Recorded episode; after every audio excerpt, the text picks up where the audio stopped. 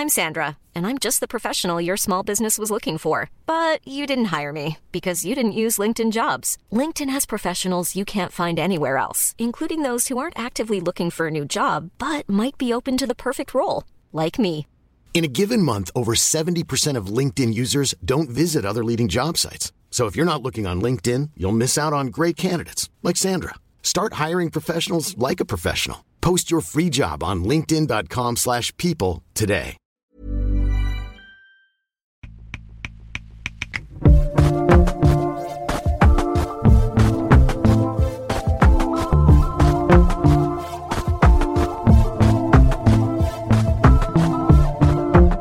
Hello, je suis Mélanie Wanga. Barack Obama qui traite Donald Trump de crétin total et complet.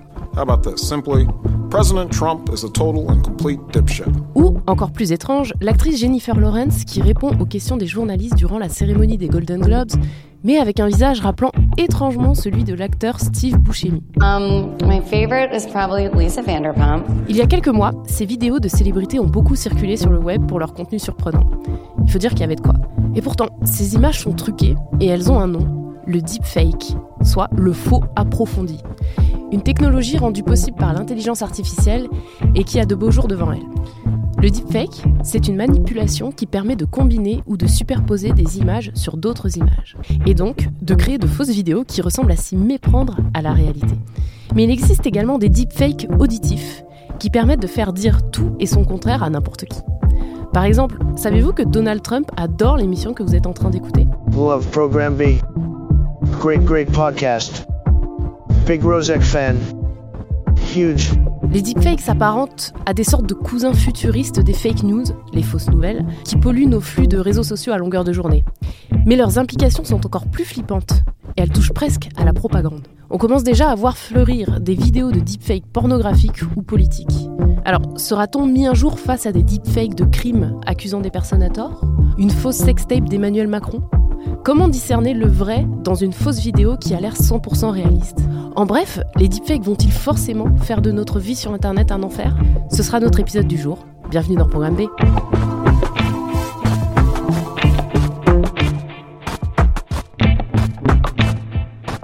Aujourd'hui, les deepfakes sont ultra réalistes. Mais comment sont-ils arrivés à ce degré de précision? J'ai posé la question à Lucie Ronfaux, journaliste au Figaro Tech et autrice d'un article sur This person does not exist. Cette personne n'existe pas en VF, une intelligence artificielle qui crée des visages plus vrais que nature. Alors, donc, This Person Does Not Exist, c'est un site qui a été créé par un ingénieur de beurre euh, qui bosse pas spécialement sur l'IA, mais qui s'intéressait au sujet euh, à titre personnel. Et en fait, euh, donc son site, comme euh, comme vous l'expliquiez, à chaque fois qu'on qu'on appuie sur la touche F5, chaque fois qu'on rafraîchit, il nous propose une photo d'une personne qui n'existe pas. En fait, qui a été créée euh, par des programmes d'intelligence artificielle. Alors, ce site, en fait, il utilise un logiciel euh, qui a été développé par Nvidia, qui est une société qui se spécialise dans les cartes graphiques, cartes graphiques qui sont des composants qui sont utilisés dans l'intelligence artificielle. Et euh, ce logiciel s'appelle StyleGAN. Il exploite ce qu'on appelle des réseaux antagonistes génératifs. Je regarde mes notes parce que je veux pas me tromper.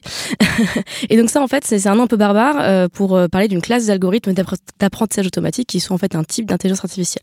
Ce qui se passe, c'est que avec euh, ces réseaux antagonistes, on a donc deux réseaux, enfin deux programmes d'intelligence artificielle.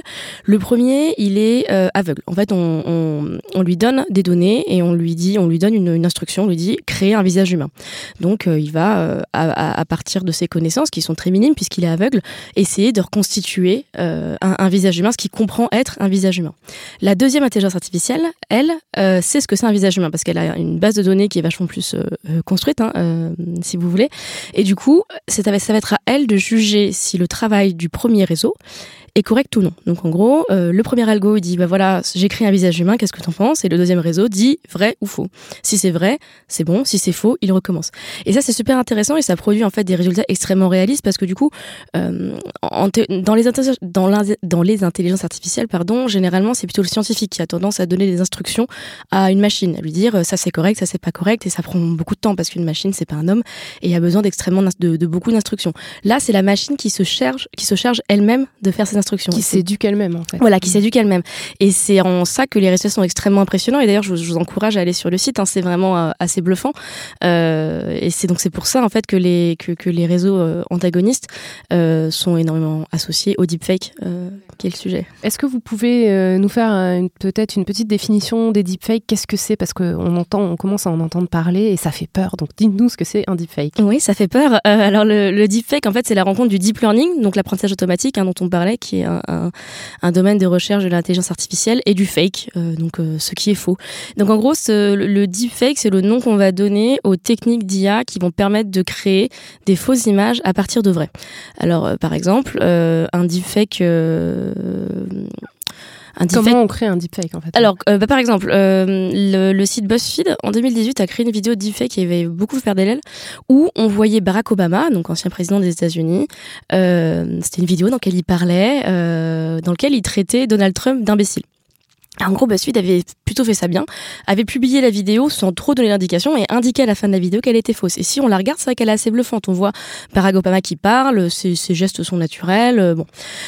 En fait, il s'est avéré que cette vidéo était un deepfake, c'est-à-dire que BuzzFeed avait utilisé une vidéo de, plein de vidéos en fait de Barack Obama, plein d'images de Barack Obama et des vidéos d'acteurs dont il a filmé les lèvres en fait pour faire dire euh, ah. pour faire dire en fait bah, euh, Donald Trump est un est un crétin. En l'occurrence c'était un acteur, c'est Jordan Peele euh, qui lui du coup a prêté sa voix. Donc la voix n'était pas fausse, hein, c'était la voix d'un vrai acteur. Mais le résultat est assez bluffant et c'est vraiment comme ça que ça marche le deepfake, c'est que on on prend des images qui existent. par exemple, je sais pas moi, si vous voulez apprendre à danser, vous prenez les images d'un danseur, une danseuse d'étoiles. vous prenez ensuite un très grand nombre de données visuelles sur une autre personne. Euh, ça peut être euh, des vidéos, des photos, etc. Et vous arrivez à associer les deux par les méthodes de réseau antagoniste dont on parlait. C'est-à-dire qu'on a deux réseaux à qui on va dire fait, euh, associe ces deux images et fait comme si c'était naturel. Et donc, bah, pendant un temps, ça va mouminer.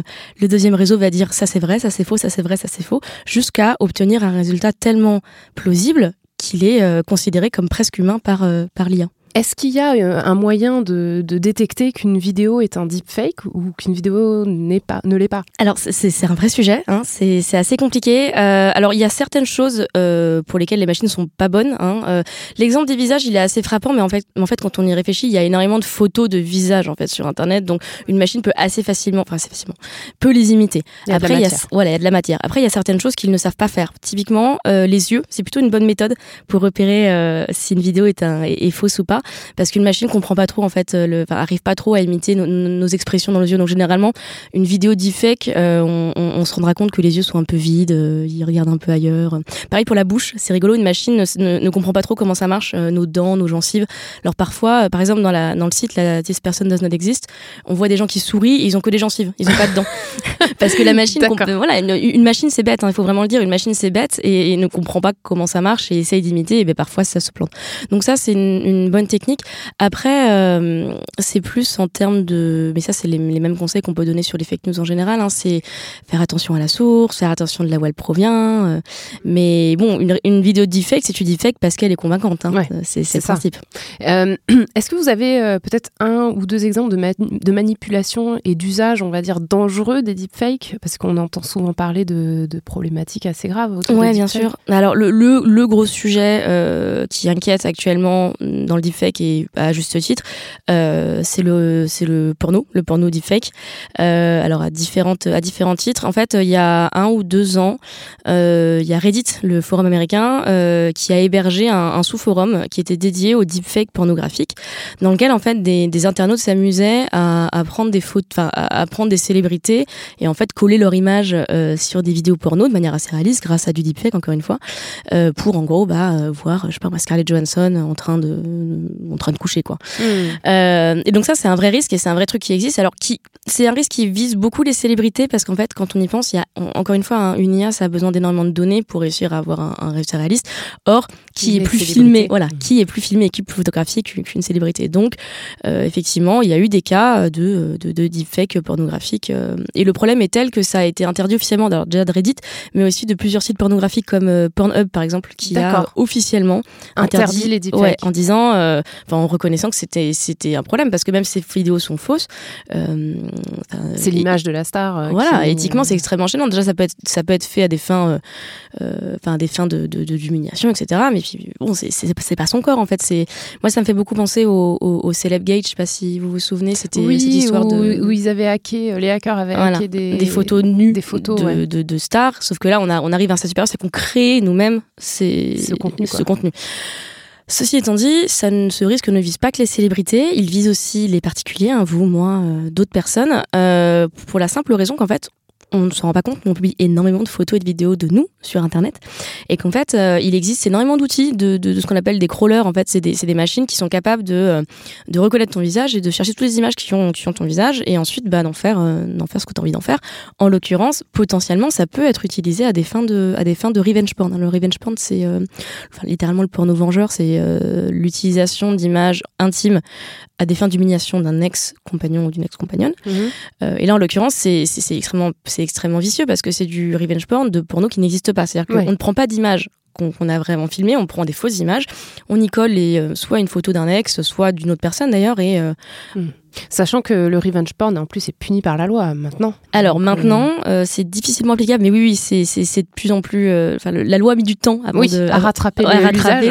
Euh, et c'est ce qui inquiète un peu dans le deepfake, c'est que là, on, vient à peine de comprendre ce qu'est le, ce le revenge porn et de le, de le, faire considérer par les législateurs aux États-Unis, en France.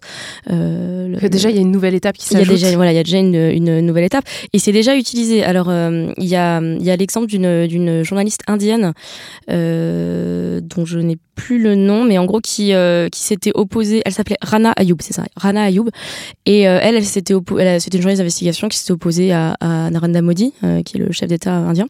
Et en gros, elle, elle a fait l'objet d'une vidéo de deepfake pornographique dans lequel bah, en fait c'est des gens qui voulaient l'humilier et qui ont mis sa tête sur une vidéo porno comme ça pour la diffuser en disant ah, regardez c'est une famille morale elle couche etc et donc donc ça c'est ça existe hmm. alors mais ça, ça, a été prouvé que c'était une vidéo deepfake, du coup. Oui, c'était c'était pas elle. Hmm. C'était pas elle. Alors après, encore une fois, enfin, les progrès sont impressionnants. La plupart du, enfin, c'est quand vous voyez une vidéo deepfake notamment pornographique c'est pas toujours enfin c'est pas toujours très très réaliste hein. je, crois que c'est une journaliste de Vice qui s'était amusée à, à, créer son propre deepfake pornographique et, et, et clairement il y a des ratés enfin la, machine comprend enfin elle, comprend pas quoi. Donc on, peut se rendre compte que c'est du deepfake mais n'empêche que c'est quand même super euh, c'est flippant en fait très dur de voir ça euh, quand on en est la victime et puis que des voilà pour la victime c'est affreux. Et surtout on, on, imagine euh, dans quel état sera cette cette technologie dans dans cinq ans quoi. Bah, c'est ça c'est ma question suivante en fait fait, euh, les deepfakes, euh, quelle influence ça va avoir dans notre vie sur Internet euh, dans les, on va dire, les cinq prochaines années? Bah, Ça va en avoir. Alors comment C'est difficile à savoir. Je pense qu'on s'est tous habitués à un certain niveau de faux sur Internet. on retouche tous nos selfies, on met des filtres sur Instagram, les, les, les, les, applications, les applications de selfies, par exemple, qui retouchent automatiquement son visage. C'est une, une, forme de fake, hein. c'est du Photoshop. Facetune et compagnie. Voilà, Facetune, les, des trucs chinois comme Meitu et compagnie. Euh, Instagram qui met aussi des fils. Donc on, s'est habitué à un certain niveau de faux et on, on, on, perçoit pas forcément à quel point ça nous ça nous affecte à quel point on, garde en tête que c'est faux. Euh, typiquement, euh, il a été prouvé que des, des, y a beaucoup d'adolescents de, de, qui développent des troubles alimentaires du comportement parce que ils sont tellement exposés à ces fausses images qu'ils finissent par croire que c'est ça un corps alors que alors que c'est pas le cas. Donc c'est difficile à dire. je pense qu'il va falloir beaucoup éduqué. Euh, mhm. la, manière positive de le voir, c'est que euh, bah, au début du cinéma, euh, les gens ont, les, enfin, par exemple, voilà, le, premier film, le film du train, là, l'arrivée en gare, l'arrivée en gare, voilà. tous les gens sont partis de la salle parce qu'ils ont eu peur que le train leur débarque dessus. Bah, peut-être que ça fera un truc comme ça, c'est qu'au départ on en a peur, puis qu'on va finir par par l'adopter, le bah, comprendre, le comprendre. Après, la manière moins positive de le voir, c'est qu'on galère déjà à repérer les fake news. Hmm. Le, le, terme, le terme fake news qui désigne plein de trucs en fait, mais oui, les fausses informations qui Les fausses informations, les, montages aussi. Hein. Il y, a plein de montages grossiers qui nous, qui nous, qui nous paument. Parce qu'en fait, l'essence même des fausses informations, c'est qu'on veut y croire. Euh, parce que ça répond à notre, euh, je sais pas à nos valeurs, euh, à nos opinions politiques, etc.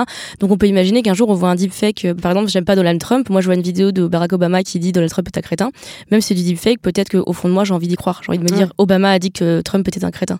Ouais, ouais, donc là, on a, on a vu le porno, on a vu peut-être euh, même effectivement la santé publique, Mhm. et maintenant euh, la politique. En politique, ça va être quelque chose. euh, Ah, une absolument. arme, ouais. Ah ouais, ça va être une vraie arme. Et puissante. on a parlé du deepfake en vidéo et en photo, mais euh, en, en- dans la voix aussi, ça arrive. Hein, les, euh, Fake audio, du coup. Ouais, des logiciels qui sont capables d'imiter. euh, Il y a une application là qui est sortie récemment qui permettait de récupérer, de faire dire euh, n'importe quoi à Mark Zuckerberg. Et c'est vraiment un logiciel qui est capable. là, Encore une fois, tout est une question de données. Mark Zuckerberg est une personne extrêmement publique. euh, dont les, dont, les, dont les déclarations ont été euh, de- largement documentées. Donc, on peut maintenant créer un logiciel qui me fait parler comme Mark Zuckerberg. Alors, imagine, euh, leur logiciel, je sais pas, moi, euh, je, je veux faire un, je, je sais pas, un canular téléphonique ou juste j'ai envie de, j'ai envie de convaincre des investisseurs euh, de d'investir, euh, Ouais, ouais. d'investir dans ma boîte et je fais Bonjour, parler c'est Marc, et Zuckerberg. je laisse un message sur le répondeur. Voilà, et ouais. cette startup est vraiment superbe. C'est un, un exemple un peu, un peu bête, mais c'est- c'est ce genre de, de risque auquel on. Donc là, je parle de Mark Zuckerberg, mais on peut penser à Emmanuel Macron, à tous, ces, tous ces personnages politiques qui sont extrêmement explosés et qui, eux, seront les premières victimes, ou peut-être les premiers utilisateurs d'ailleurs de ce genre de, de technologie de manipulation. Ouais, donc il faudrait trouver des moyens de, de pouvoir, euh, malgré tout, garder une espèce de limite entre les deepfakes et, Ouais. et la vérité. Euh, ce serait le rôle des médias, peut-être? Le rôle des médias, le rôle de la tech aussi. hein. Il y a des logiciels actuellement qui sont capables de vous dire euh, quelle, euh, enfin, quelle, image a été manipulée, quelle vidéo a été manipulée. Donc ça, ça va sans doute se développer. Après, moi, je, je pense vraiment que le le- le- l'arme contre les, le- la nocivité de la tech, c'est vraiment les hommes. hein. C'est c'est à nous Donc vraiment nous de. Ouais, c'est nous, c'est nous, c'est nos enfants, c'est c'est c'est les gens après nous peut-être, mais qui qui vont devoir apprendre, parce qu'ils n'auront pas le choix. Mais bon, voilà. Bah, typiquement, quand on regarde les fausses informations, je sais plus quelle étude qui disait que euh, les, les personnes de plus de 50 ans avaient plus tendance à tomber dans le panneau des fausses informations que les personnes plus jeunes, sans doute parce que les personnes plus jeunes ont grandi avec Internet, ont plus l'habitude de, de, de, de questionner ce qu'elles voient sur ce médium, donc peut-être que ça sera pareil. Là, je suis un peu optimiste, hein, je, je, c'est difficile à dire.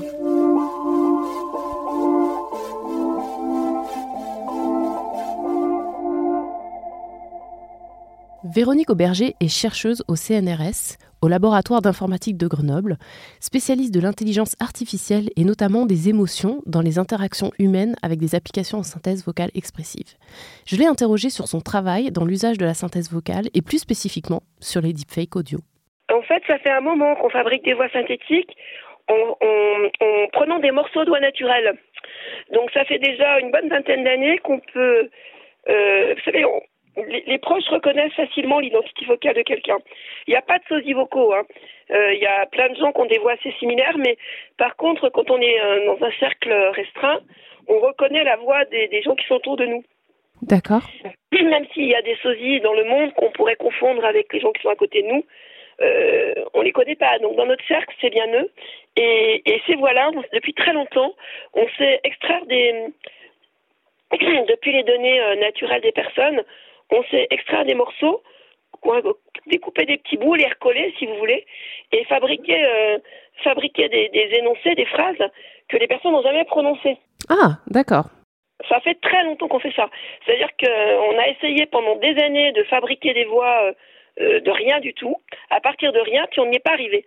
Donc on, est, on fait exactement comme on fait en IA aujourd'hui, depuis, euh, depuis 20 ans, en, depuis 20 ans en, en synthèse de la parole. hein. On, fait, ex- on, on, est- on avait déjà un petit peu euh, annoncé ce qu'on fait en IA aujourd'hui, c'est-à-dire qu'on fabrique rien, on prend des choses de la nature et on les généralise. Et euh, Voilà, vraiment, c'est vraiment, euh, à, à mon avis, hein, selon mon analyse, l'état de l'IA aujourd'hui. C'est-à-dire que on a renoncé à vraiment mettre beaucoup d'énergie dans la modélisation et la compréhension des phénomènes naturels pour essayer de les, les modéliser, de les reproduire. Ce qu'on fait, c'est qu'on prend des données naturelles et on les brase dans tous les sens pour les rendre encore plus générales que ce que la nature avait fait, mais sans comprendre pourquoi. Hein, c'est un, c'est, c'est, c'est tout. C'est bien pour ça que le mot euh, qu'on associe à l'IA, à l'IA maintenant, c'est data, big data. Et, euh, et donc on voit bien que lors de l'IA, c'est des données qui sont produites par la nature, mhm, c'est-à-dire par l'homme en, en majorité. D'accord. Est-ce que vous pouvez euh, nous expliquer ce que c'est la synthèse vocale?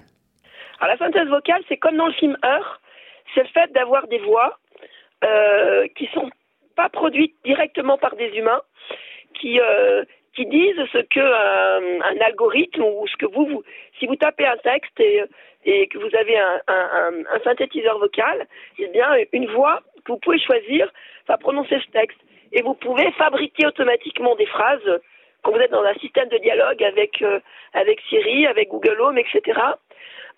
eh bien, les voix qui fabriquent, qui donnent cette impression acoustique que quelqu'un parle, sont des voix de synthèse vocale. C'est vrai qu'on parle souvent des, usages négatifs des deepfakes notamment les détournements euh, à usage pornographique ou à des fins politiques. Mais moi, ce que j'aimerais euh, savoir, c'est est-ce qu'il y a des utilisations qui pourraient être plus positives dans d'autres domaines? En fabriquant de la synthèse vocale, on peut faire des choses assez, euh, assez chouettes, comme par exemple, hein, c'est ce que fait une société qui s'appelle Voxygen depuis des années. on peut faire des prothèses vocales. Si vous avez perdu, vous allez perdre vos doigts. Eh bien, avant de perdre ma voix, je pourrais faire enregistrer plein je pourrais enregistrer plein de phrases et euh, un synthétiseur, après, me permettrait, ben, je tape le texte et c'est ma voix qui fabrique euh, ce que j'ai à dire. Vous voyez? D'accord. Ok. ça bien. depuis alors donc ça veut dire euh, voilà c'est ma propre mon propre fake quoi. Effectivement c'est pas c'est pas moi qui ai parlé quand j'ai tapé le texte aujourd'hui, mais c'est ma voix d'il y a trois ans qui me permet de faire ce que moi je voudrais faire.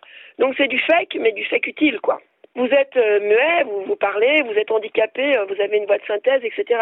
Hein, euh, vous êtes Steve Hawkins, vous ne pouvez pas parler, et eh ben vous, avez, votre synthèse vocale qui fait votre voix, quoi. Donc dans le domaine médical au final. C'est pas la voix de Steve hmm. Hawkins, quoi. C'est la voix de quelqu'un d'autre. D'accord.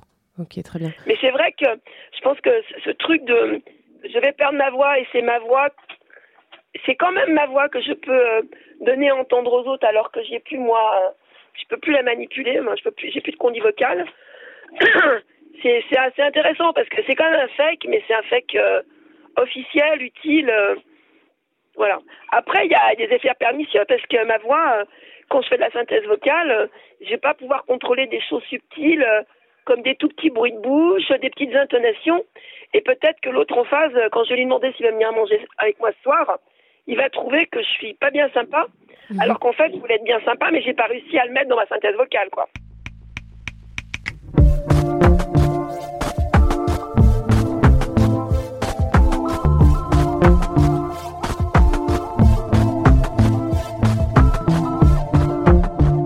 En septembre dernier, des membres du Congrès américain ont alerté le directeur du renseignement national au sujet des deepfakes, soulignant qu'ils pourraient mener à des campagnes de désinformation durant les élections. Il va falloir s'y faire. Les deepfakes vont être partie prenante de notre vie numérique dans les années à venir. La technologie est là et les usages plus ou moins nocifs suivent déjà. Les experts, quant à eux, sont formels. La seule véritable solution pour lutter contre les dérives associées aux deepfakes, c'est nous. Et qui sait Nos institutions? Merci à Lucie Ronfaux et Véronique Auberger pour leurs réponses. Programme B, c'est un podcast de Binge Audio préparé par Lauren Bess et réalisé par Vincent Hiver. Abonnez-vous sur votre appli de podcast préféré pour ne manquer aucun de nos épisodes. Facebook, Twitter et consorts pour nous interpeller. Programme B at binge.audio pour nous écrire. Et à demain pour un nouvel épisode. Binge. Hi, I'm Daniel, founder of Pretty Litter. Cats and cat owners deserve better than any old-fashioned litter. That's why I teamed up with scientists and veterinarians to create Pretty Litter. Its innovative crystal formula has superior odor control and weighs up to 80% less than clay litter. Pretty Litter even monitors health by changing colors to help detect early signs of potential illness. It's the world's smartest kitty litter. Go to prettylitter.com and use code ACAST for 20% off your first order and a free cat toy. Terms and conditions apply. See site for details.